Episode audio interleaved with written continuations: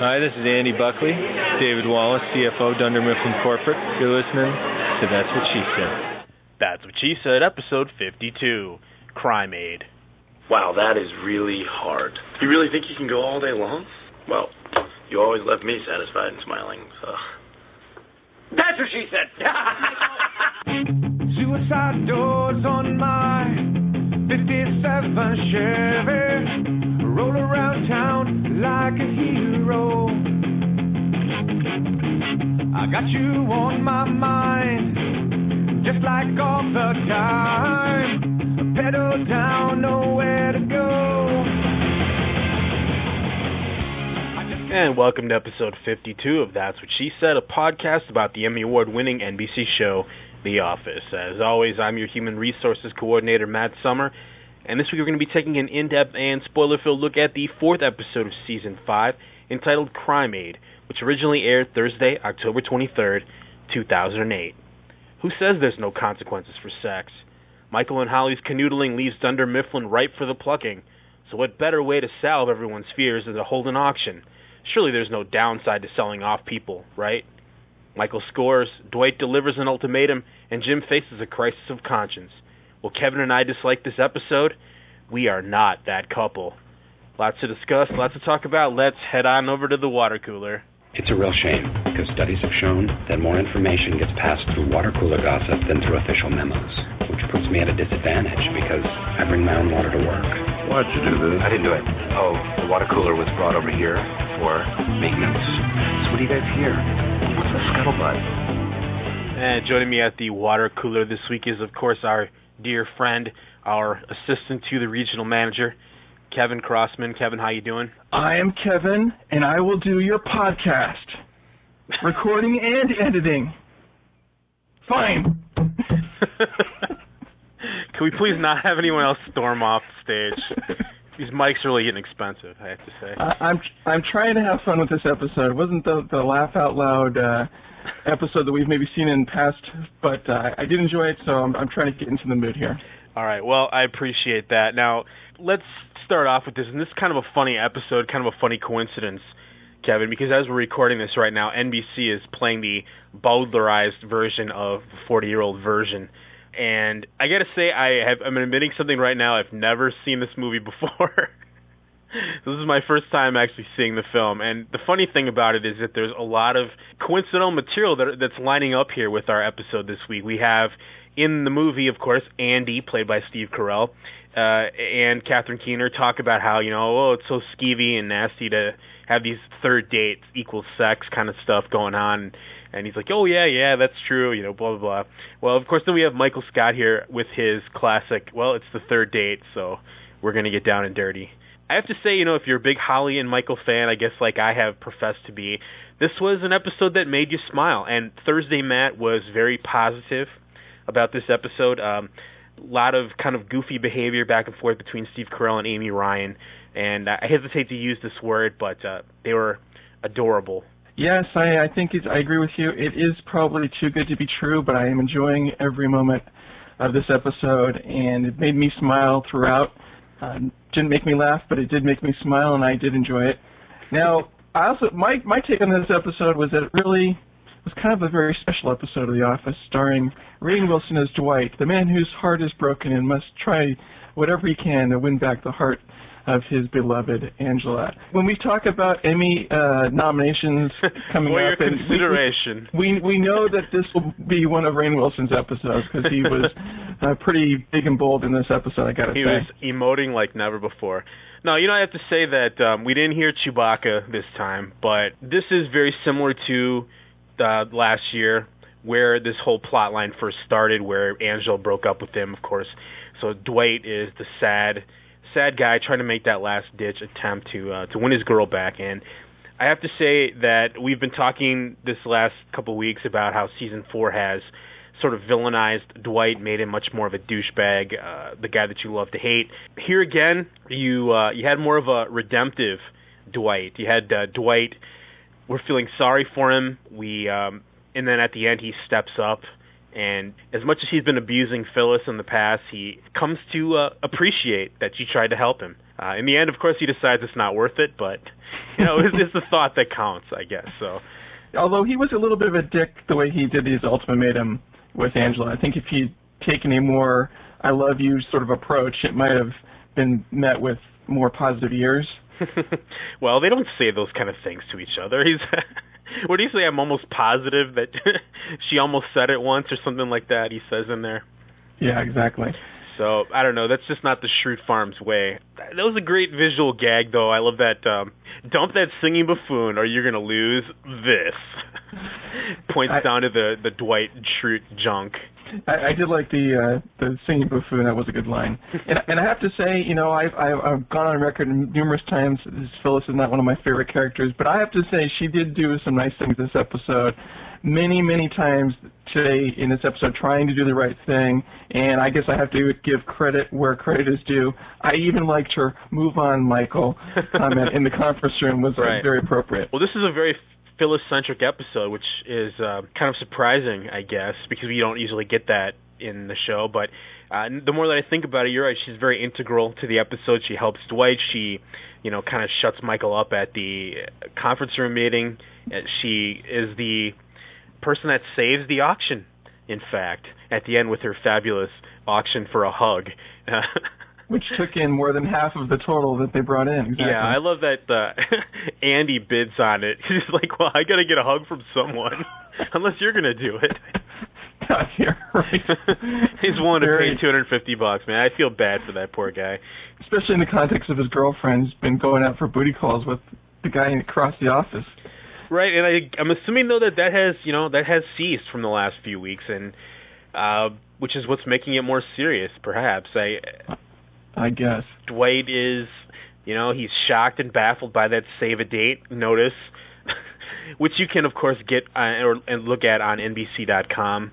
And I, of course, now should we talk about Andy's date that they've set for their wedding?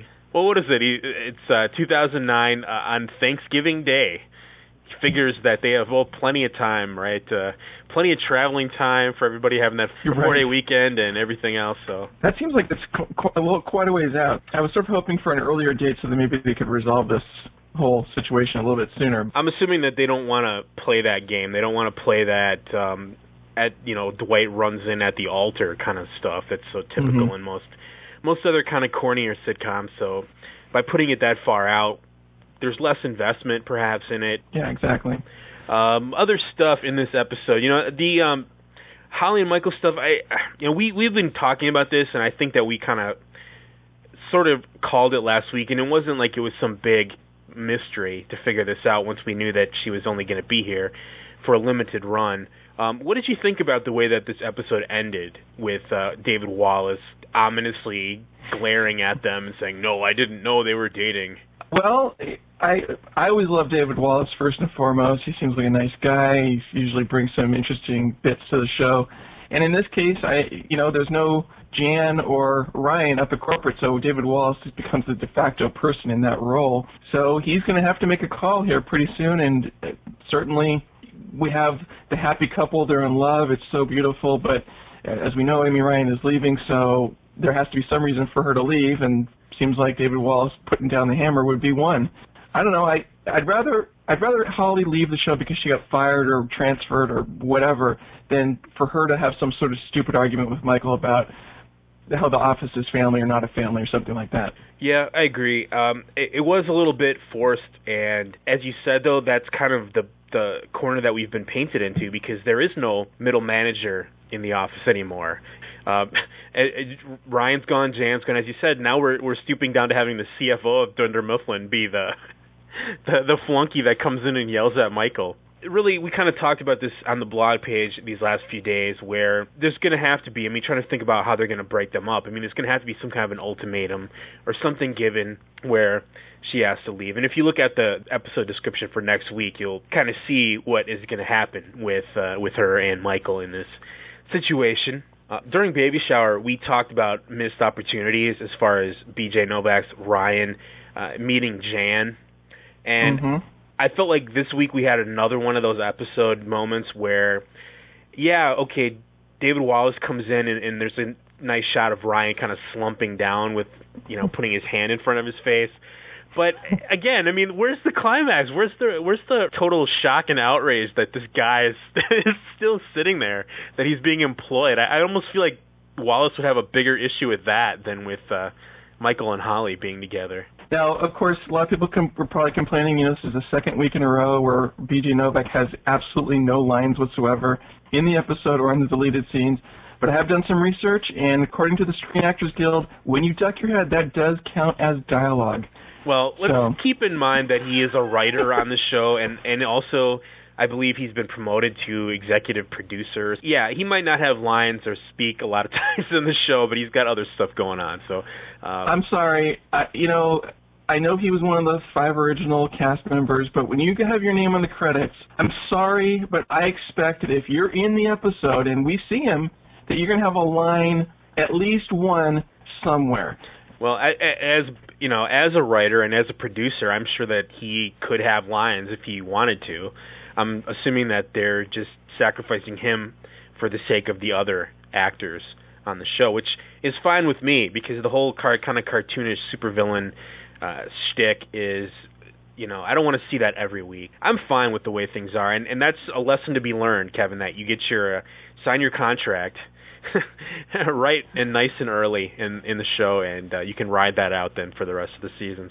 Let's talk a little bit about the Jim and Pam stuff because we've been talking the last few weeks about how we've been really missing Jenna Fischer on the show, and NBC really annoyed the hell out of me by promoting the fact that she got a part-time job at corporate in the promo materials when that whole plot line amounted to 30 seconds.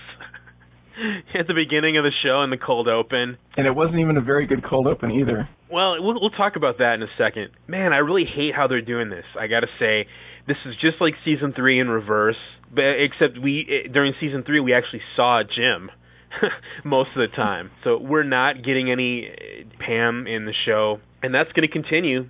And if you look on the the next couple of weeks, Well, I don't know. This next week it actually sounds like a very Pam centric episode. well that that that might be, but she's not going to be in the office.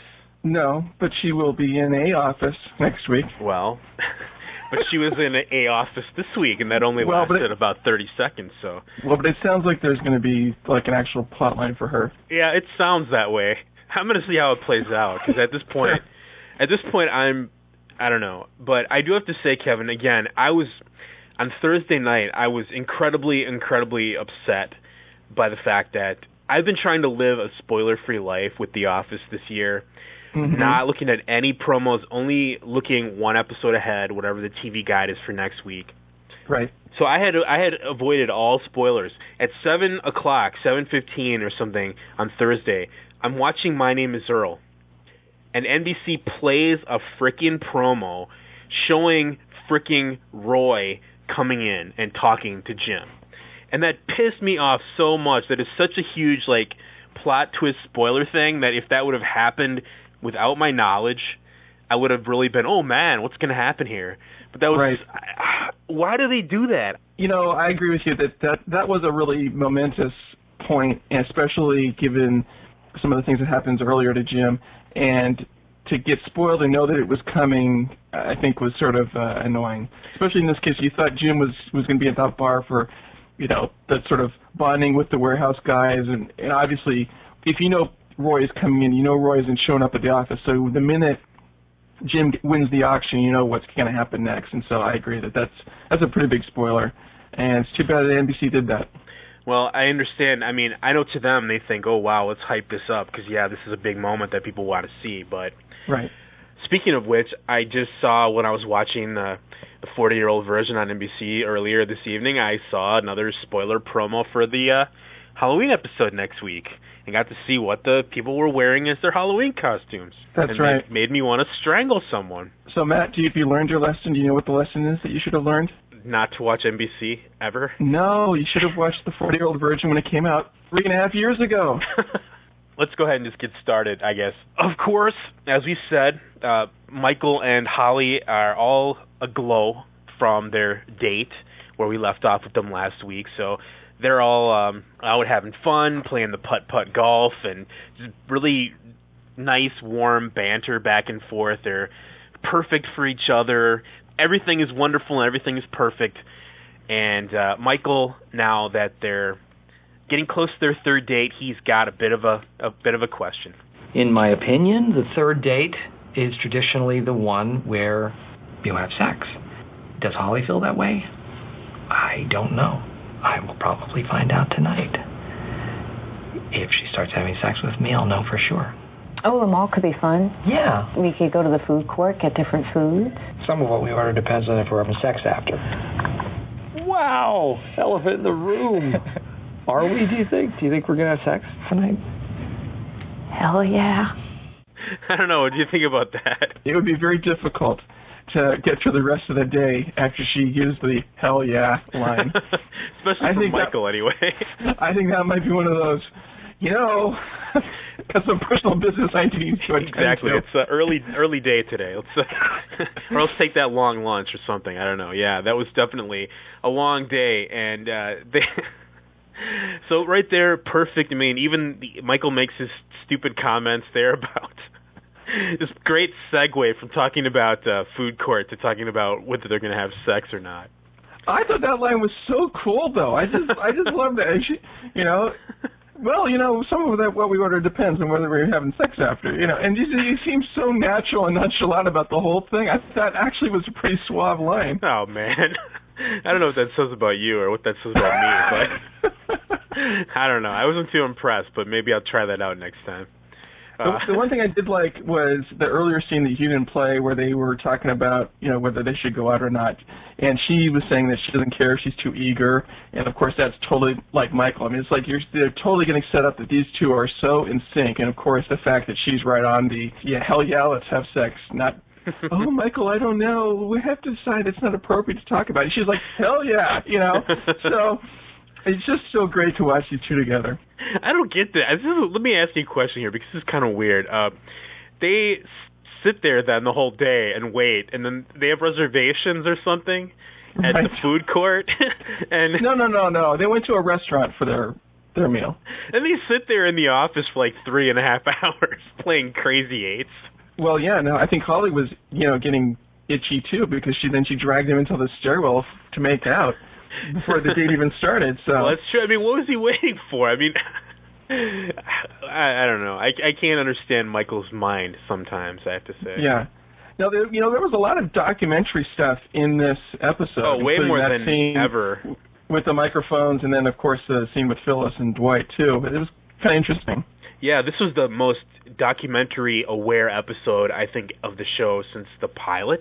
Like you said, lots of references. Phyllis saying "I know" and then pointing at the camera and saying "they know," or you know, or pointing at us Right. the audience, and then uh Michael and Holly when they're kind of gonna they go back into the office and and go into the stairwell and she's like, Oh, can they hear us? Not if I turn down the volume knob and of course he turns it up all the way so we can hear them uh getting busy a little bit. But yeah, very aware, very uh very documentary aware. Is that I've kind of t- we've talked about that before that we have gone many episodes without any mention of it being a documentary. Is is this something that we want to see more of? Do we want to tone it down? Uh, is that too much? What do you think?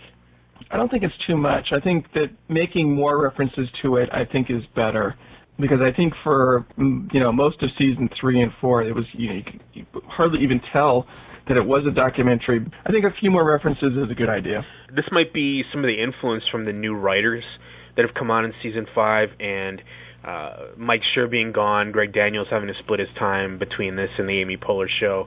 Maybe that's kind of changing their direction on that a little bit. Uh, Kevin, this we didn't talk about it last week. Uh, last week's episode was written by Aaron Shure, uh, who is a veteran of, believe it or not, Everybody Loves Raymond. and this week, another newbie uh, written by Charlie Grandy, who, believe it or not, is the son of Gopher from The Love Boat, the congressman himself. Well, the guy obviously knows his comedy. well, he has a pretty good resume. He was a writer on The Daily Show, I think, uh, for quite a while. So I, I just thought that was funny. Anybody that grew up uh, like you and I in the '70s has uh, fond memories. Well, w- memories at least of of the Love Boat and uh, and good old Congressman Gopher. So that's the thing. They they hang out in the office till uh, till late at night, waiting for their dinner engagement. Then they leave, and unfortunately, when they come back the next morning, they find out that they didn't quite lock up. Yes, that's correct.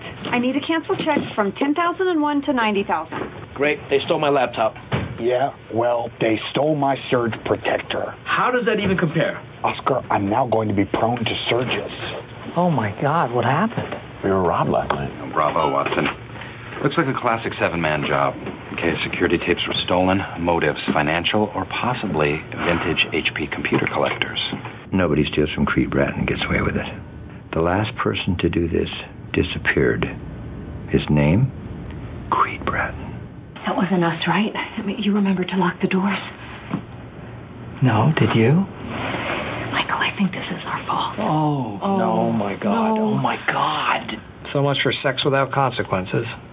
You know, this there's so much good stuff in there. This but this thing, them leaving the door unlocked, this seems like much bigger of a crime than the whole kissing dating thing. Let's talk about this. So the one night they happen to leave the doors open is the night they get robbed. Do we think it's an inside job? Is it just random? Oh, well, Or- it's Creed. It's got to be Creed. You think Creed was, you know, he saw that they came in and left the doors open. He knew this was his opportunity where they, Well- if anything happens, they'll get the blame. well, someone someone on the blog page commented on the fact that didn't Creed sleep in the office four days a week? Yeah. And, and what was going on? And yeah, that's my thing. My my guess is that he cleaned the place out. That that would make much more poetic sense than someone just kind of randomly coming in to the office. Because don't they have to lock the gate too with the big chain? Yeah. So that seems kind of weird that they would what they they left the door unlocked and then didn't lock the chain gate, or they did lock the chain gate but didn't lock the door. I don't know. Whatever. It's let's not get too into it. Well, when does when does Hank leave? I mean, Uh, he must have left before they left, but, you know. Well, So- you remember from was that night out last year where Yeah. Hank comes back? I don't know what time that was. He left before nine, so. But that was the uh, whole gotta- thing. They couldn't get out of the gate. They couldn't. Oh man, Yeah. this is another continuity error, Kevin. Oh no. well, let's let's focus on what the things that we can uh, look at. That, that that montage you played was that was really the really funny stuff in this episode. The Creed, the Creed line topped even last week's amazing line about Omaha Beach. That was such a funny line. And so what are we assuming that he killed somebody and took his name, or what was? hey, you watch Mad Men just like me. You know how this works. Creed's the Don tag. Draper of his time. oh man. But you know, canceled checks from ten thousand and one to ninety thousand. What? Someone stole a bunch of checks. Eighty And then- thousand checks. And then, you know, the the scene with Oscar and Kevin very funny. He's Prone to surges. Prone to surges. But why does Oscar have a laptop? Why does he even need a laptop? He doesn't go anywhere. Why? You know, shouldn't somebody like Jim or some uh, one of the other salespeople shouldn't they have a laptop for presentations or whatever? Why is why is this? He's got to keep that gay porn somewhere, Kevin. I don't know. I guess. I did. I did really love the line about vintage HP yeah, computer coming out. That was vintage just HP, awesome. HP computer collectors. I love that. Yeah, a classic seven man job. Uh, and then the, ta- the the capper was Michael's line. So much for sex without consequences. That was just just floored me. this is where the office or the episode it it takes a little bit of a weird turn because who I don't know. I'm not really sure where Michael comes up with this idea, and I'm not really sure how how they managed to get it up and running so quickly. But uh, well, I'll let Michael explain. I'm going to make everything all right. Conference room, 15 minutes. Half an hour. To recoup their losses, I am planning a little charity auction where people from all over Scranton can come and bid on our goods and services. I'm calling it Crime Aid. It's like Farm Aid, but instead of farms fighting against AIDS, it is us fighting against our own poverty. I think it's a fun idea. We'll auction off people like in the olden days. Who would ever come to this? I don't know. It could be any number of people. It could be a pedestrian. It could be uh, old person. It could be a Lukey Lou, or it could be a Bruce Springsteen fan. Michael scored the big ticket item, Springsteen tickets. The boss scored the boss. Yeah, I think that's pretty boss. he knows how to get things. He got me. Whoa! Twice. Of course, there's the another another insensitive racial comment directed at Stanley. uh, the whole I didn't put that in there, but the whole Phyllis talks about how it was fun and how her sorority used to do that, and Michael goes on this big speech about, as you mentioned, well, uh, was this a sorority, a real sorority, or one that you couldn't get into, so you made up your own fake sorority? And uh she slams him down, tells him to move on. Just I don't know. I love I love the way that he says Lukey Lou for some reason that cracked me up. Yeah, I didn't. That was the part that I didn't really understand because if they're going to have an auction, did they? Did this thing all just come together in one day? Shouldn't they have done maybe a little promotion and tried to actually get real people to come? Uh, that that part just seemed a little weird to me. Yeah. Uh, although I did, I I did like his whole rant or whatever it was, where he, what's the point? Da, da, da. And then the, the whole thing, he was just going around and around and around until Jim stopped him. I thought that was amusing. But I mean, I, I guess the idea, of course, is that what they're supposed to provide, like Kevin, rather than providing taxes, maybe he would have Scrantonicity play at somebody's house or something. I mean, that seems like it'd be a much more valuable, valuable skill. I was just gonna say, I, I, I you got to think about the value. So maybe Texas would be better. I don't know. But in any case, let's uh, let's go ahead and kick off then the auction. They get everything worked out. Everything is uh, is put together, and Michael hints at the fact, as you got from that last clip, that he has scored some awesome Bruce Springsteen tickets, and he wants to make the Bruce Springsteen music the center point of the auction, of course. And Daryl uh, gives us a little bit of information on Mike's top ten Springsteen hits. Mike gave me a list of his top 10 Springsteen songs. Three of them were Huey Lewis and the News, one was Tracy Chapman Fast Car, and my personal favorite, Short People.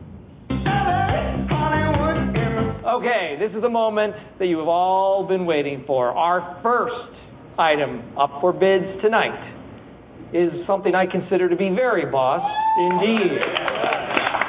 It is a yoga lesson from Holly Flax. I would like to start the bidding off at three hundred dollars. Three hundred dollars. Do I hear three hundred dollars? Three hundred dollars. Hey, better, better, better. Hey, better swing. Better. Three hundred dollars. Three hundred dollars. Three hundred dollars. Anybody? Three hundred dollars. Four hundred dollars. Who wants four, four, four, four? Here, here, here. Do I see somebody in the back? Is there somebody in the back? Four hundred fifty dollars. Sold for three hundred dollars to me. The hell's that? It's the only gavel I could find. It squeaks when you bang it. That's what she said. All right, is, our, is that our first documented? That's what she said this season. I think so. All right. Yeah, well, Mike, Michael's feeling very comfortable held around that he can feel that that's what she said around again. man, I, I don't know what to make of that scene. It was pure nonsense. blah blah blah blah blah. I mean, he starts just like mumbling words after a while. Swing, better, better. now, did you notice the goal? That with the, the with Yeah. how much they're trying to raise? Thirty four hundred dollars. Well, and then for some then the ridiculous reason, yeah, to a million. to a million. so every time she's filling in some sale, it's like this little tiny, insignificant little red line at the very bottom of the thermometer. So yeah, I was going to talk about that. Michael's incompetent showmanship comes through. After that Holly thing, and of course Michael has no idea how to how to bid. He, he starts bidding things higher when no one's bidding on them. Um, Right. And uh, Daryl then begs him to go next. And Daryl, I guess he's come up with a pretty ingenious scheme. He auctions off the chance to have a drink with him and the warehouse crew, leaving immediately to whoever wins. And uh, you know, it's kind of funny and sad at the same time that Michael then is up there. He's like, "Wow, you know what? I, I'm going to bid on this because I've, you know, I, I've been dreaming about this moment."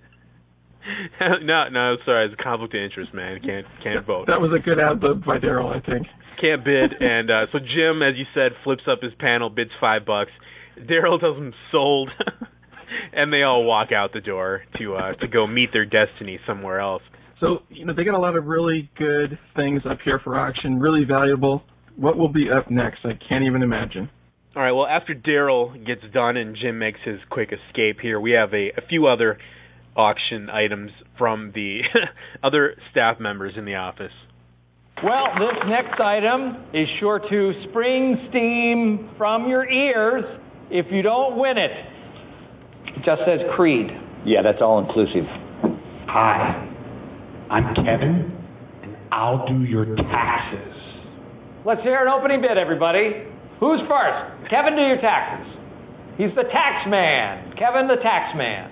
Federal and state. Federal and state. Fine. Okay. All right. I would appreciate it if people would stop storming off the stage. I don't know. You gotta love that. They show out the crowd and everyone's just standing there with their head looking down, and they just shot of good old Hank like shaking his head. Ah, poor Kevin. I'm telling you, he should have should have gone with the Scranton City bid. You know, now that now that you mention it, maybe that would be more valuable. Scrantonicity lasts only a night, but tax evasion charges can last a lifetime. So uh, Michael keeps, uh, as this auction goes on, Michael keeps building up, building up to the big item, supposedly the big Springsteen tickets. But unfortunately, things don't go quite the way that everyone expects. We are getting there, folks, slow and steady. Well, well, have we been blessed today? Ladies and gentlemen, Mr. David Wallace! Woo! Hey! Michael, thanks, Ow! thanks everybody. When are you getting to Bruce? Uh, just a few more items. Bruce, Bruce, Bruce, Bruce, Bruce, Bruce, Bruce. All right, all right, all right, all right, all right. Here we go, here we go. All right, big ticket item. Yeah! All right. In my pocket, I have two tickets. Oh, where are those? Has anyone seen an envelope with Bruce Springsteen front row tickets and backstage passes? Anybody seen something like lying around? I think they were stolen. I think they were stolen and they're gone forever. The Springsteen tickets seem too good to be true, but a lot of Michael seems too good to be true. So far, it's all true. But yeah, those tickets really seem too good to be true. No. I did not know that Michael was dating Holly. So I don't know. What do you think about that? I don't think he just engineers this huge scam, claiming that he has tickets, and then stands up there and fumbles around. Anybody who knows Michael Scott can't feel too disappointed or ripped off because I think everyone had to view those tickets miraculously coming together, especially if we're talking about it happening all in one day. You you should have viewed that sale with some skepticism. The fact that he kind of did the stupid thing there at the end, I don't think anyone's going to be like, "Oh my God, I was so looking forward to it." Well, I- every I think people were. About a bunch of people got up and left as soon as he said that he didn't have the tickets anymore. So No. Everyone, I think everyone bought into it, uh, other than, well, Holly maybe apparently, but he, you know, he comes out. At first, I was like, I think thinking that he really did lose them, or they really did get stolen or something, because that's kind of a typical Michael maneuver. But then he pretty much admits to her that yeah, that whole me having the tickets was kind of a gray area. Right. uh, now, now you played a little bit of the clip there. David Wallace comes in to um, support the branch, and he offers up the uh, staying at his place at Martha's Vineyard for a weekend as for an auction. Now, Matt, if you were a CFO for a major firm, would you allow any of your employees to stay at your place at Martha's Vineyard for the weekend? Well, but that's why David Wallace is the greatest corporate executive ever. He's a fabulous guy. What can I say? He drove two hours plus. He offered up his vacation home, and I'm, I'm hoping it went for a decent price because that was actually a pretty attractive uh, auction item. So, Well, it couldn't have gone for much because they made it a total of eighteen hundred and three dollars, and there was a thousand from the hug and three hundred from when Michael bought the yoga lesson. So that only leaves five hundred and three minus everything five dollars for Jim. So yeah, that's a good point. Good point. Uh, probably got it for a couple hundred bucks. there's, as we talked about at the beginning of the show, the ominous. I did not know about that. Let's And he he looked pretty pissed too. Yeah, it, it, they show a, a little scene there of Michael and Holly kind of making out in the warehouse, and he looks over when he's talking to Oscar and sees that. Now, here's my question because somebody on the blog page said that the real reason that it was a huge deal is because HR is the intermediary between the employees and the management, and that's why it was such a big deal. I don't know. I mean, is, is this a big deal just because of that, or is it a big deal because of Michael's history with uh, the whole Jan thing? All of the above. or everything. Because you know, if it comes down to that, we you know we know from past seasons the whole love contract thing, and this is kind of the ironic thing, I guess, is that uh, something like 85% of the office are now engaged in HR love contracts. So I don't know who's not. Kevin and, and Oscar and Creed are the only ones that aren't getting busy or something in the office. That's true. Yes, in some fashion or another, Stanley. But yeah, you know, I think that Michael being involved with anybody in the office is a bad deal, like you said, because of his history with Jan, but even more so with with HR because of the the reasons you mentioned. So, and because she is technically a corporate employee, uh, she's got to report up through her management chain is kind of different than when if someone's reporting up through Michael's management chain, he can kind of block But you think it would be view of that. well, you think it'd be worse be, or be, be better because he's not like her boss.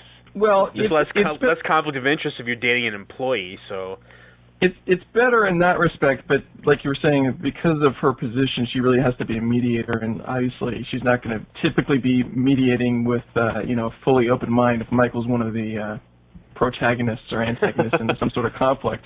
Yeah, I guess that's that's true. And let's go ahead and just talk about this now a little bit because the promo for next week is uh, called Employee Transfer, and it says in the description that Michael and Holly take a road trip to Nashua to uh, to check things out. So I'm assuming that's going to be the end of things next week. That she moves on to a different branch. Well, that would be one way to interpret it. I guess I can't really say for sure. I mean, uh, when I saw employee transfer and it says that Pam is embarrassed and she's the only person at corporate wearing a costume on Halloween, I thought, well, maybe she's officially getting transferred to corporate. I guess it's ambiguous. I guess I didn't really think about that, but But you're right. It's probably more likely a Michael and Holly situation there. so she gets put in the Nashville branch or something, and Yeah. Michael maybe has a crisis where he has to decide what to do or stay with her or whatever, and then he can't leave the family, so he ends up alone and miserable again for the rest of the show. All is well. Uh, all right. Well, let's go ahead and get into the Dwight plot line here. As we have been tracking the last five weeks, of course, Dwight is messing around with Angela, but still kind of thrown in Andy's face.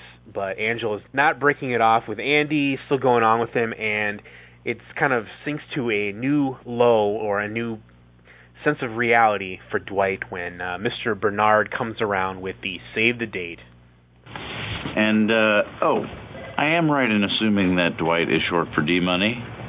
That's what I wrote on your save the date. You set a date. What are you making? Knife? Making a knife with a knife? You got a better way? You want to talk about it? About what? You know I know. You know they know. I know none of that. And if I did, you'd be the last to know. A lot of people really love that line there. You're making a knife with a knife. I I loved it too. I gotta say. He's sitting in the break room whittling away on a big piece of wood, uh, venting his frustrations uh, over the save the date announcement. Dwight is at a crisis, and this we get a really interesting Dwight and Phyllis plotline during the rest of the episode, as we kind of talked about there. She steps up and, uh, and and tries to give him some help, offers a shoulder to cry on, and as much as he rebuffs her, though, he cannot stay away because it's just getting a little a little bit too real for him, and he has to talk to her some more. She introduced me to so many things pasteurized milk, sheets, monotheism, presents on your birthday, preventative medicine. Just, I don't get it. What don't you get? Why is she marrying Andy? Angela's not really a risk taker, and Andy's not really a risk. I know she loves me, Phyllis. I am sure of it. She practically told me so. Then you need to give her an ultimatum. Tell her she needs to make a choice. You or Andy. Listen to me close, because I'm only going to say this once. You either break off your engagement with that singing buffoon, apologize, and then date me, or you can say goodbye to this. I think you have me confused with another person. I said I was only going to say it once. You have until 6:14 p.m. A lot of stuff in there. she practically told me. Great line. I just I like their relationship with the two of them in this episode. Well, again, Phyllis is trying to do the right thing, and I think we've learned the way that they constructed some of these bits of information. I think was actually very well done because it really does illustrate the differences between Andy and Dwight from Angela's perspective. And she, uh, Phyllis talks about Andy being a safe choice and all that, and of course you have Dwight talking about how she introduced him to all of these things like sheets and pasteurized milk, and that shows you right there the kind of effort it takes to date Dwight. And I can understand maybe Angela's a little tired of having to do all that stuff. And then of course Andy and this scene where they're talking about the uh, the break in and Andy says, You're always safe with me. I'm a very good screamer. so, of course, that's completely opposite of Dwight. Dwight would have a very strong, non screamer type of reaction. And then he talks about wanting to move to Disney Celebration Village. Yeah, I was going to ask And, you uh, about that, Kevin. I know you're a big Disney guy, so what can you tell Right. us about that? Well, Disney Celebration Village, I mean, that's a, a, a city that Disney built uh, just south of uh, Disney World, where it's like a sort of this uh, utopian planet community and something like that, where, and, and of course, Angela says she would love that very much. Well, what are the chances of Dwight wanting to move away from Schrute Farms and all of that tradition? Not very much. So I think we're starting to see a little bit about, well, maybe Angela isn't so crazy to stay with Andy. Yeah, I think that'd be an interesting twist if she actually kept going with him and just went through with it. And And- Dwight and Dwight's on the outs because you laid out a good case there. I mean, that's a lot of for a, a woman who loves her cats and uh, everything else in her baby posters and wants to live in Celebration Village. You know, the beet farm's not the place for her. I, spe- I, I my only question is though, in the, if she introduced him to monotheism, what the hell was he doing before that? Praying to the Norse gods or something? I mean, what- Probably something like that. You know, I, again, I really do think the confrontation there, uh, Dwight took a very poor choice in his tact because uh, calling Andy a buffoon may be fair, but why should she have to apologize? And very confrontational there, and I think that that was the wrong way to go. well, he still feels, you know, like I said, all the way from last year, he still feels like he's the one that uh, has been wronged, that he only was trying to help her and trying to help Yeah. little sprinkles. Yeah, but it, well, we'll talk about it in the cast blogs. But that that whole situation, she's still up in arms about the way that cat died, and so uh, she does definitely not forget that situation. All right, well, let's go ahead and go on to the next scene. So there is the ultimatum given. 614 rolls around, and when the alarm goes off, Dwight looks to Angela. Angela looks to Andy. Dwight, he has one more ace up his sleeve and calls Phyllis out to the parking lot. She ignored my ultimatum. Now what? Now you move on. Okay, fine. I've moved on. Now how do I get her back? Well, Dwight, I don't think you do. I think you've got your answer. I thought you had some kind of big master plan. Well, I just think we all deserve to be with someone who wants to be with us. Oh, I get it. You're trying to secure your place as head of the party planning committee. You're just being selfish. And you slapped with a girl. What did Phyllis do wrong? I'll tell you what Phyllis did wrong. She stuck her nose into my business and tried to help me. You know, right there at the end, there's the capper there. If you had the Dwight from season one and season two, he would not have seen the irony in that line. He would not have learned anything from that line. But in this episode, right when he says those words, you can see on his face that he all of a sudden realizes that he's been a dick and that Phyllis has been trying to help him. And so that leads us into what happens next. And did you did you notice that when his alarm went off was when Hank was playing the "Me in the Blues" song? Yeah, I and thought that was so. And I gotta, I mean, sort of off track, but why was Michael wincing during that well because segment? Hank he just- sucks. what do you Okay. think? okay. Who knows with Michael sometimes. Hank, yeah, we should mention that we didn't talk about that before, but you're right. Hank, the uh, security guard, is up there selling his CD, which is entitled "Hank Doyle is the Blues," uh, playing blues very poorly, very very poorly indeed, and uh, that is a little corny, perhaps, that it overlaps with Dwight. Uh, when the alarm goes off, he hangs his head in in utter sadness while the the crappily played blues tinkles on in the background. That scene though with Phyllis and Dwight there, uh, I mean, some good digs. Still going back to the whole party planning committee thing that we've been running with so far this season. Mhm. Um, but I mean, what do you think about that take that Dwight? I don't know. What does it say about him that he kind of realized the error of his ways in this episode? Do you did you like the fact that he did that, or would you rather see him just be the unrepenting kind of bastard that we've seen him as before? Well, you know, Matt, to be perfectly honest with you, I really didn't get that in the episode, and I was even going to ask you. I didn't quite understand what the story, the deal was with this whole hug thing. So, of course, uh, once again, I think you've spotted something that I missed. But even after several viewings, I totally didn't get that last take there that you mentioned in that scene in the lobby. So, Uh, sounds very plausible, and maybe he was trying to give her a hug back uh, as a way of saying thanks for at least trying to help. So Well, uh, you have to take it that way because otherwise the whole ending doesn't make any sense, does it? I mean, Well, what did you think? that's Why did you think he was doing that? I had no idea. well, there you go. That's why you listen to this podcast, Kevin. Speaking of which, Dwight realizes the error of his ways. Michael has screwed the pooch and quote unquote lost the tickets. And uh, well, there's only one item left up for bid. I have my hug. Yeah. Well, Phyllis, nobody really wants a hug, so I'll bid on a hug. she's your wife, you idiot. One hundred dollars. Two hundred. Uh, what the hell is happening? Two fifty. What are you doing? I need a hug, unless you're going to give me one. Not here. Three hundred. 300 going once. 300 going twice. 301 penny.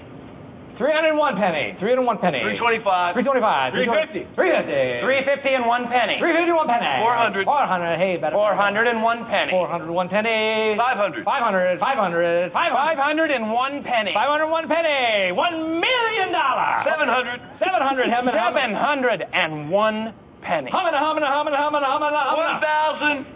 That's not worth it. you like that one million dollars? ah, Michael, it got to be the worst auctioneer in the history of the auctioning business. I did love that line though. She's your wife, idiot. I know he still has the animosity, I guess, towards Bob Vance since uh, the Well, wedding.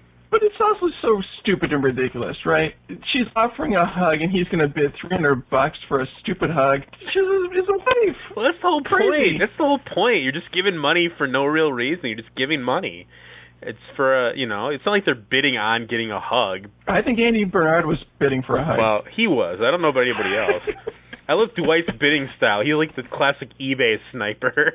yes. Three dollars and one penny. He wanted that hug. I don't know what to show his thanks for Phyllis for helping him out, but then yeah, at, a thousand dollars, is nah, it's Yeah, not worth then- it. And in many ways, he did help her out, right? I mean, she pulled in the biggest lion's share of the the profits there, That's uh, true. proving Michael wrong that that a hug could be a way to raise money for an auction. So, and if you go back, congratulations. And, uh, if you go back and check that scene, then again, after he says it's too much or it's it's not worth it, and sits down, he gives her the little slow clap and looks right at her with kind of like a nod, head nod, and a little smile on his face. So he's definitely uh, you know paying her back for for all of her attempted assistance, at least in this episode. All right, one more plot line left, the Jim and Pam plot line. Kevin, we already talked about at the beginning of the show that I'm not real happy with the way they're planning things out here. You're not really happy with the fact that Jenna Fischer's gone all the time either. So um, this was a little bit of a tease at the beginning here, this whole plot line about the, the part-time job.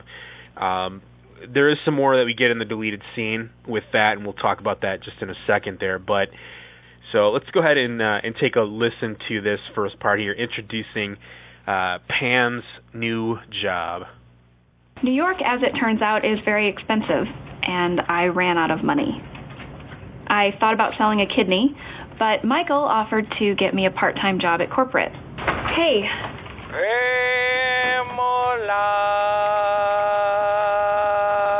of course, now Michael knows where to reach me 16 to 18 hours a week. Hey, Michael. Hey, Mola. Miss you, kiddo. Miss you so much. So apparently Pam went out last night and accidentally called my work phone at three in the morning. So I saw it from. I'm on minute six of this message. The future mother of my children. So a couple of people on the blog page commented on the fact that they thought Pam was acting kind of like a spoiled brat in this scene. What, what did you think about that? I think that when someone calls you and says Pamela, that it's not like you're the biggest jerk if you don't bend over backwards and thank them profusely. Well, I, I don't know if I necessarily agree with uh, either of you or the other blog poster, but let's take a look at this so far in season five. Because if we want to go with the, the whole family, the office is a family metaphor with Michael as the father, um, this does kind of play out like a father, you know, having his daughter go off to college where she doesn't want anything to do with him, thinks he's a dork, you know, whatever the case may be. He's really gone out of his way. To, uh, he did go out of his way to get her a job. How far out of the way did he really go? Well, I mean, I can you imagine what would happen? Hey, Jim, I'm kind of broke. Let me talk to Michael. Hey, Michael, why don't you get Pam a job? Michael looks like a hero, but really, is it really Michael's idea or is it Jim's idea that he's planting a seed in Michael's head? Well, you're now you're just making stuff up. We don't know that. well, but we don't. But isn't that a lot more plausible than all of a sudden Michael finds out and gets her this job, that this great 16 to 18 hour a week job? I mean, Well, I'm sure it came up. I'm sure it did come up, but he actually did go through and help her, and that was even like the first episode where he ran down the steps with this poem, and she wouldn't even listen to it. I, I don't know. Ah, I think he's come getting a little creepy here. You know. Well, yeah, maybe, but still, I mean, he's annoying and he's obnoxious, but he's, you know, we miss you. What, what's, we do miss her for Christ's sake. We well, her that's back. true. We we do miss her, and especially we miss her actually in funny scenes because this cold open was really lame, very plotty, of course, and I think a totally missed opportunity to do something. Man, well, uh, did you think that deleted scene made up for it or or not? Yeah, that was all right. I did like the pizza scene. Well, we'll talk about that, but that was more Carell than Jenna Fischer, though. Actually, Exactly. So- all right. Well, so there's our setup there. We have the whole job plot line set up, which is going to come into more effect next week during the Halloween. We have the, you know, Pam is out with her friends till way late at night, drinking and partying in New York plot that comes up. Now, we already talked about the fact that at the auction, then Jim bids on going out for the drink with Darryl and the warehouse guys, the the boys in the warehouse hood. Is that how Michael put it? And Yes. so they're at the bar and they're just kind of chatting it up and Jim goes up to get another round and guess who's coming to dinner? Alfred? What's up, Roy? Hey, man. Relax, man. I'm not gonna hit you. Oh, I wouldn't. You good? I'm good. How you doing? I'm good. Good. Hey, Darryl. What's Happening? Oh, hey, what's up, guys? You good? What's going on with Pam? Oh, she's good actually. Yeah? She's um she's in New York. She's at art school. Really? Yeah, she's doing really well. She's engaged to me. Congrats, man. Oh, thanks, man. So Pam's happy. Yeah, I'd say she's happy. I mean, she loves her classes, loves the city. I mean, last night she was out with her friends till like 8 a.m. Wow. What? But you were a friend. I am going to see Pam because I feel like I should. Some interesting stuff in there now, Kevin. We've been talking about this for a long time, and Ian and I talked about this way back in season three. That we thought it was kind of unbelievable that Roy would just be gone, that he would have no contact with anybody in the warehouse, that he wouldn't know what was going on. Um, did this seem plausible to you? That it, it made it seem like he hadn't seen these guys in a really long time. Uh, would it be plausible to you that he wouldn't know that Jim and Pam were engaged? I think it's very plausible, and I certainly think that the way that this scene was written, it certainly was intended to give you the impression that he has not talked to Darryl in a long time. So, which I I like. I think it played well to sort of have him see that sort of reaction of Roy going, "Oh, she's engaged," and yeah, it's Jim. I guess I better not be a dick about it. But I, thought that the way that whole thing came down, uh, obviously very coincidental. He comes into the bar when they're in the bar, but other than that, I think it played out very well. And and there was a little bit of a tension there with Jim, and I'm not going to hit you, and time has elapsed, and all that. So I, I liked, I really did like that scene. I thought I thought that they handled it fairly realistically, and um, I'm glad to hear the "Hey, what's happening" part because I think that did answer some questions. I'm glad to see that good old Roy found his feet working at the vitamin store. exactly. Uh, another paid product placement, Kevin. Well, you know, I suppose that's a possibility, isn't it? yeah, the workplace of homicidal office wreckers. Exactly. and, you know, the one thing I did like about that scene, you know, I've professed my love for Jim Halpert this year on the podcast. I, did like the scene where he's he's driving. He kind of panics a little bit. Uh, it's nice to see that even Jim sometimes doesn't have all the answers. He's not quite sure what to do. He just wants to be close to her. he he realizes he may be in trouble, and we see him flying off to New York to uh, make sure that Pam isn't doing the wrong thing. So I, I thought that that part of this episode was well done, and uh, again made me appreciate the Jim character even more. Yeah, I mean, I I understand the reason why they brought they they brought Roy back for the simple reason to plant the idea in Jim's head that, as as Roy says, well, you were a friend, and look what happened, you know. And so Mhm. Jim, of course, then gets that look on his face, gets nervous, and gets in the car. Um, but I mean, really, Roy was he was never like this really paranoid sort of, oh, I'm worried about Pam kind of guy. That he was the exact opposite of that, in fact. Well, that's because he was so insensitive, whereas Jim is sensitive. Well, that's true. But so he gets in the car and uh races off to go to see Pam in, in New York and well, he gets to the highway and has to make a choice.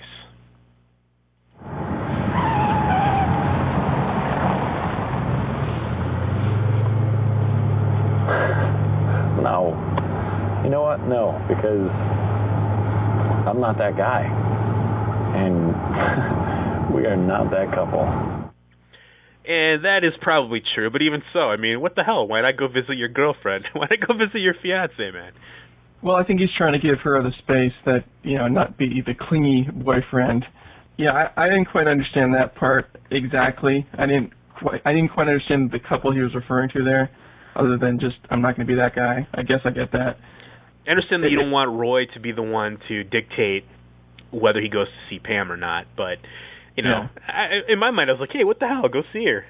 All right. Well, speaking of deleted scenes, let's go ahead and dive into the deleted scenes right now. There's two scenes up so far as of Sunday night, and uh, some good stuff. Not a lot of laughs, really, but a lot more plot background material that really does help fill in the gaps.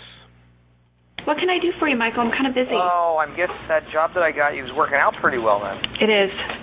Thanks again. If there's anything else I can do, just let me know.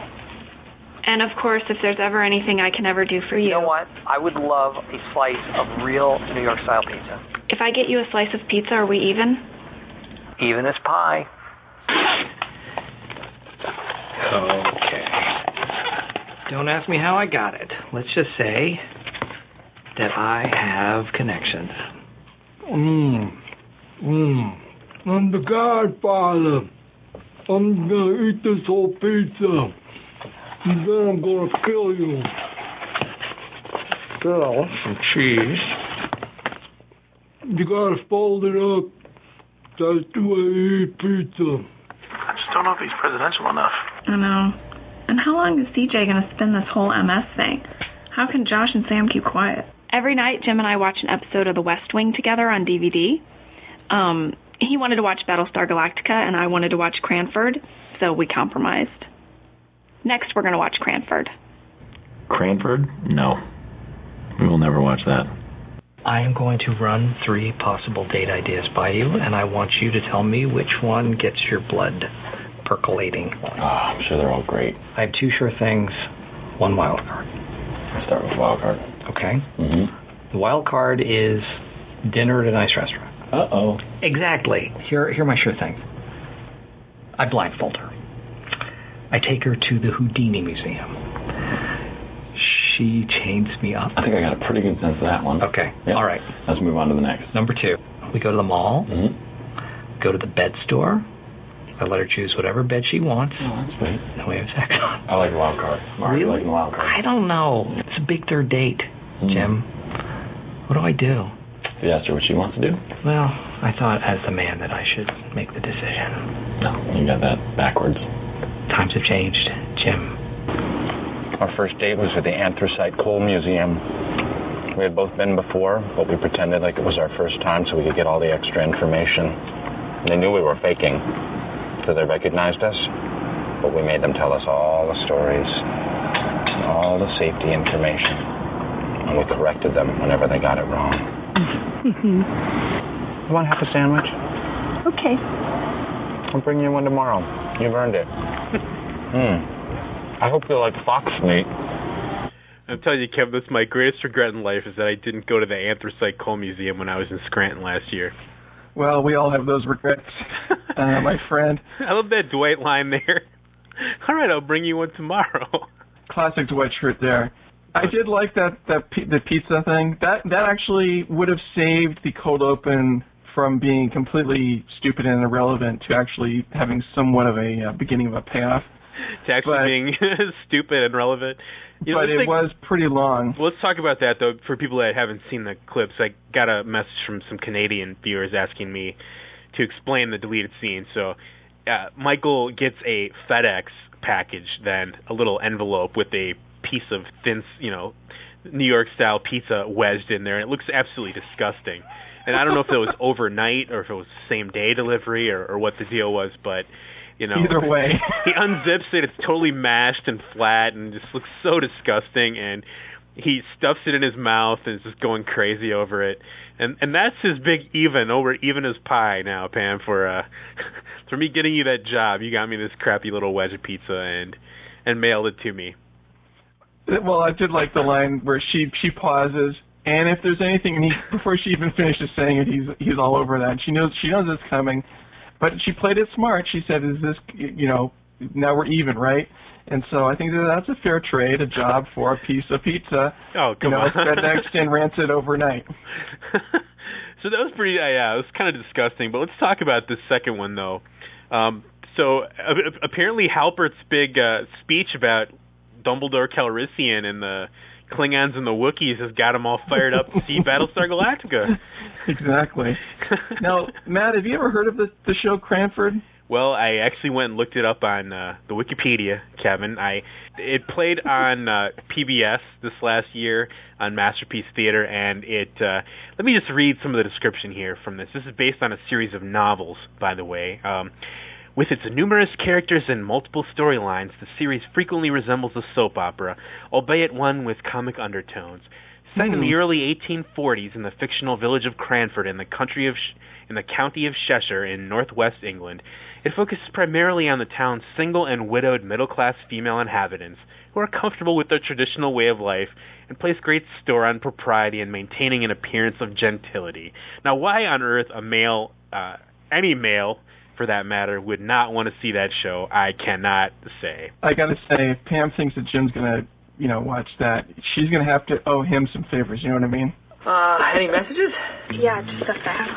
Oh, damn this is from corporate. How many times have I told you that there's a special filing cabinet for things from corporate? It's called the waste paper basket. Did we get a fax this morning? Uh, yeah, the one. Why didn't uh, want to get it? You put it in the garbage cabinet with a special filing cabinet. Yeah. Uh, that was a joke. All right, well, uh, Jennifer Godwin, writing for the Watch with Kristin column over at eonline.com, posted some news from the Office writer's appearance at the Paley Center on October 14th. Most specifically, news about the non spin off show starring the newly post pregnant Amy Poehler. Here are a few tidbits gleaned from Mike Schur. Number one, the show still does not have a name. Number two, Rashida Jones is not involved. Only Poehler and Aziz Ansari have been cast. Number three, they're almost done with the script. Pilot to be shot February 09. Number four, the season will be just like the first season of The Office, only six to eight episodes long. Number five, everything else is a secret. So, in other words, Kevin, uh, we still don't know much more than we did about five months ago. In last Thursday's Ask Ausiello column over at EW.com, someone asked the Spoiler Man a question about it has been in all of our hearts. Question, please tell me the office is keeping Amy Ryan around permanently. She's perfect for Michael. And Ausiello wrote, You're preaching to the choir, my dear. Unfortunately, I hear producers have yet to approach Ryan about punching in full time, but maybe they're just afraid of rejection. The Oscar nominee is in high demand and likely keeping her options open. Whispers an office insider, I think she's hoping to, to do both, but have the flexibility to take a great movie gig when it comes along. And I'll Ausiello finishes, here's hoping it never comes along.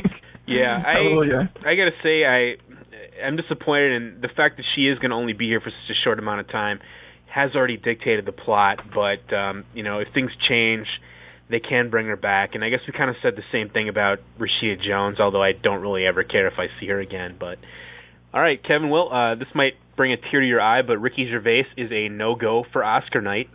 Uh, TV Squad said that uh, while Ricky Gervais has been approached to host this year's Oscar telecast, he has turned it down, claiming that he's too scared to do it and wouldn't want to be hampered by a script. Well, I hear David Letterman is still available, so. Well, if you can't get enough of our brilliant insights, you can follow Matt or me on Twitter. Go to twitter.com slash summermatt or twitter.com slash Kevin Crossman. Um, get personal updates, uh, find out when we're recording the show, and more. Uh, of course, these are personal accounts, not a dedicated That's What She Said feed, but go ahead and follow if you are so inclined. Exactly, and you can find out, um, you know, what kind of lunch we ate or what our political leanings are, if that might upset you. you might want to stay away. So, in other news, remember that uh, That's What She Said shirts and mugs are available.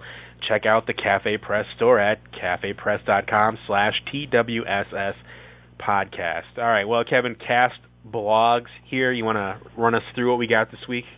Yeah, some pretty funny cast blogs here. And again, this I think is a good example of where you have the show and then there's this ancillary material that helps fill in some of the gaps. Uh, Schrute Space blog, of course, this was called Elderly Island How to Deal with the Elderly, and written by Dwight, of course. A month ago, my lazy sloth of a great uncle, Stoffel, invaded my home. The Schrutes are obligated to provide lodging for family members so long as they're willing to hunt, slaughter, and or cure meat in exchange for their room and board. Stoffel refuses to do any work of any kind. He just sits around on our wolf's wolverine skin couch drinking tea, reading books, and shivering. The man is truly a 104 year old menace to society. A person should only exist as long as he proves beneficial to his community.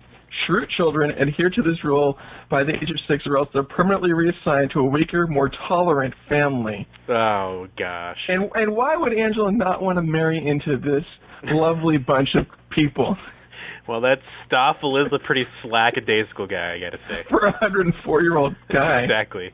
All right. Well, um, what was going on over at Meredith's Sex in the Electric City blog this week? Well, you know, that's uh, she's talking about office relationships, and she writes. Rumor has it a certain hoochie in HR, I won't name names, has got her tentacles around my boss. Even though I have the occasional fantasy that, about throwing a brick through her face, I've got to give her some props. It was a good pull, especially for someone with so little meat on her bones. The big question is how she'll play it. Take it from someone with plenty of experience in office relationships. They are nothing but trouble. Things get messy when you blank where you sleep. Better off to keep things casual and maybe take an occasional crap where you nap. you can avoid all the office drama by dating outside your bubble a little bit. Me, I've been hitting up the unemployment offices lately. I scoop them up when they're destitute, make them feel lucky to have me, and by the time I'm through with them, they're totally motivated to get their lives back on track. Uh, another so. gem from Kate Flannery there. All right, well, we have a couple of updates in the Andy and Angela wedding blog, most notably the cake Angela and I were watching this one episode where they made a cake that looked just like an Egyptian cat sculpture. I've never seen Angela's face light up quite as much as it did when she was watching the assembly of that cake, but when they started slicing it into pieces, she got a wee bit upset, and when they put the leftovers of the cat in the freezer, she was virtually inconsolable. I've never seen someone so concerned about the dangers of freezer burn, so, oh, poor Sprinkles the cat cake. You know, that's kind of funny. I was just imagining that. So, uh, Andy's got the big dough. Um, maybe they're going to get that custom cake from uh, the old Charm City Bakery. Probably so happy that she finally liked something when they had the cat cake, and then when they put it in the freezer, I can just imagine what that was like. Head on over to nbc.com slash the office for more wedding updates. All right, uh, no cast appearances this week. So let's go ahead and dive into the next new episode. Employee transfer. Love always gets in the way. Pam is embarrassed when she is the only person at corporate wearing a costume on Halloween. Holly and Michael take the long trip to Nashua after they get some shocking news from corporate. Meanwhile, Dwight torments Andy and tries to get under his skin. So, as I said, then next week is our big Halloween episode. Um, I got spoiled for me some of the costumes. I, I wish I hadn't seen it, but you know, it's it's pretty amusing. And Creed is definitely disturbing as all hell. So we'll look forward to that next week. There are certain things a boss does not share with his employees his salary, his bed, and I am not going to tell them that I'll be reading their emails. I gotta erase a lot of stuff. Just so you know, if you have any sensitive emails, they need to be deleted immediately. I know. A lot of stuff. All right, these comments are in regards to That's What She Said episode 51, Baby Shower. David Bishop had this to say I'm still back in fourth season for your podcast, but I just wanted to say how much I like the cover art for this week's podcast. I like that Jim and Pam are separated by something. If you can say that Michael is the office, then I suppose you can say the office is becoming an obstacle for them. Very, very metaphorical observation there. Was was that your intent when you drew up the Um, cover art for that? You know what though? That actually, to me, the office isn't what's coming between them. The office is what brought them together.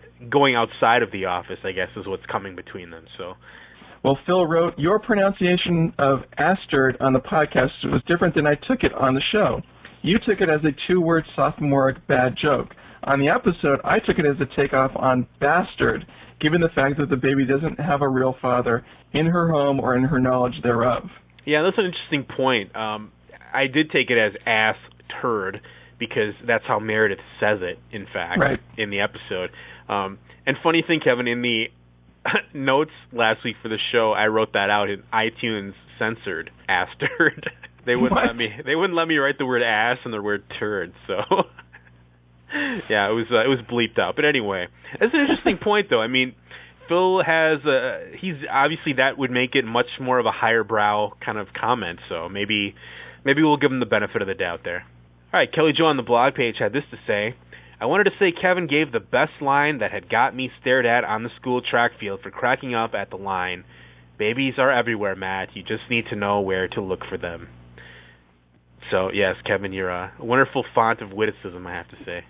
Well, it's anytime anyone can be embarrassed listening to the show is fine by me.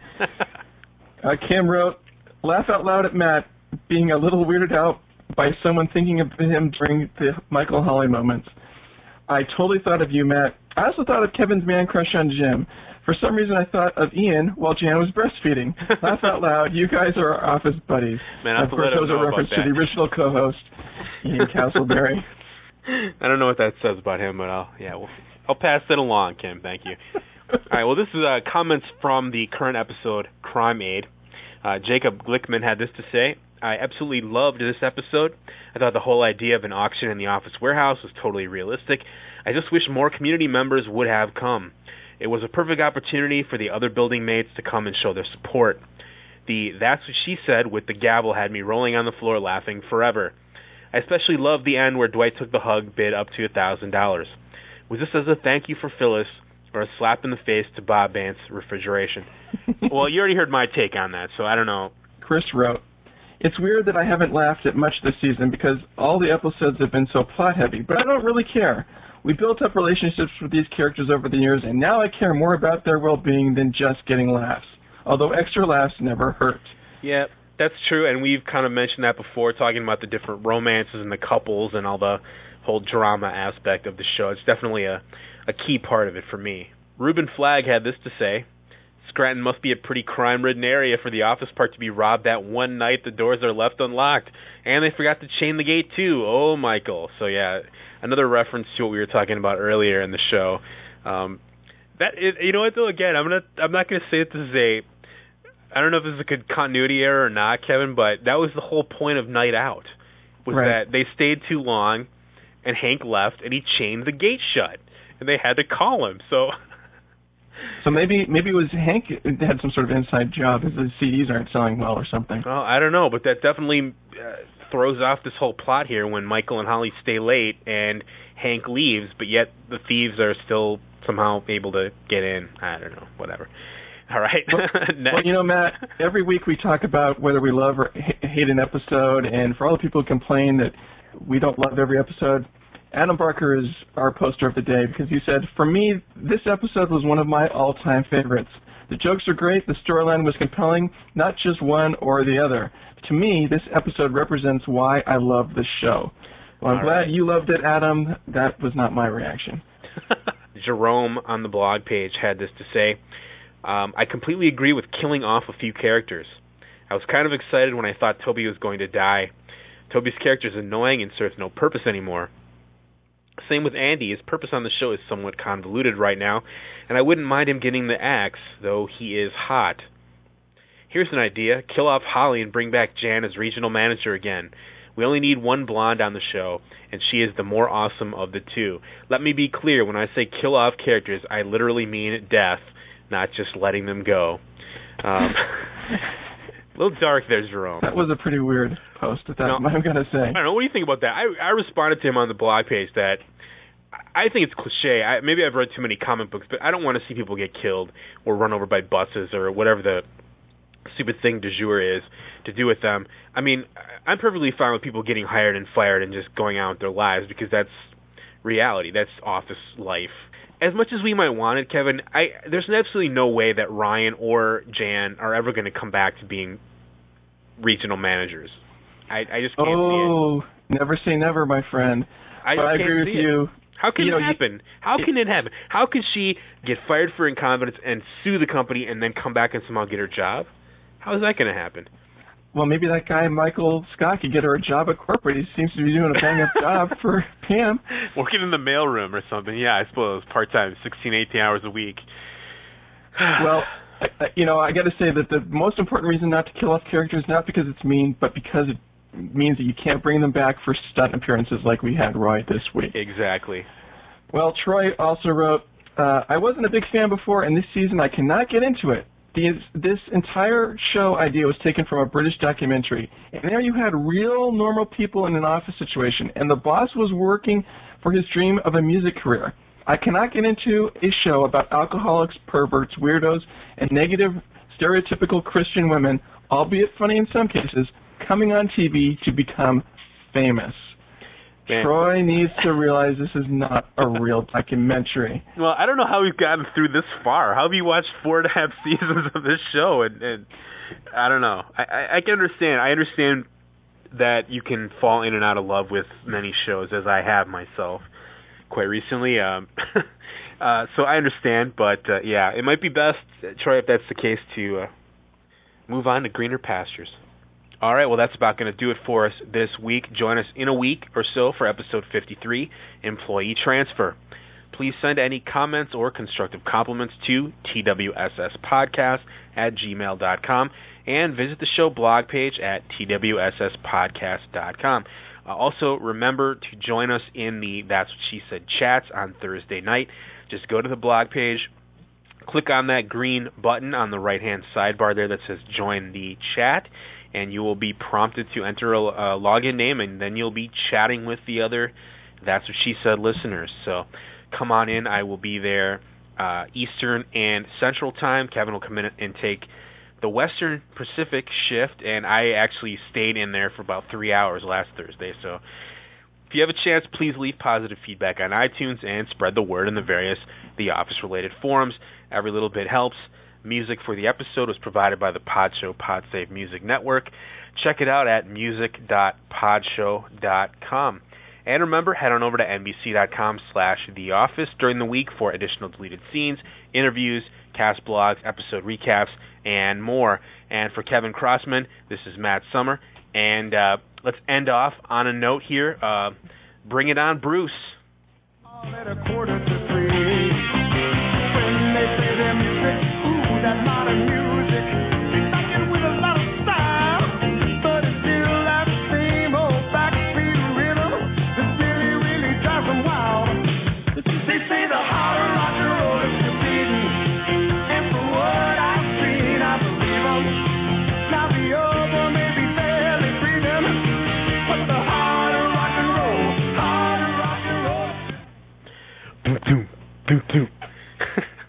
Man, I can't get enough of that Bruce Springsteen, I gotta tell you.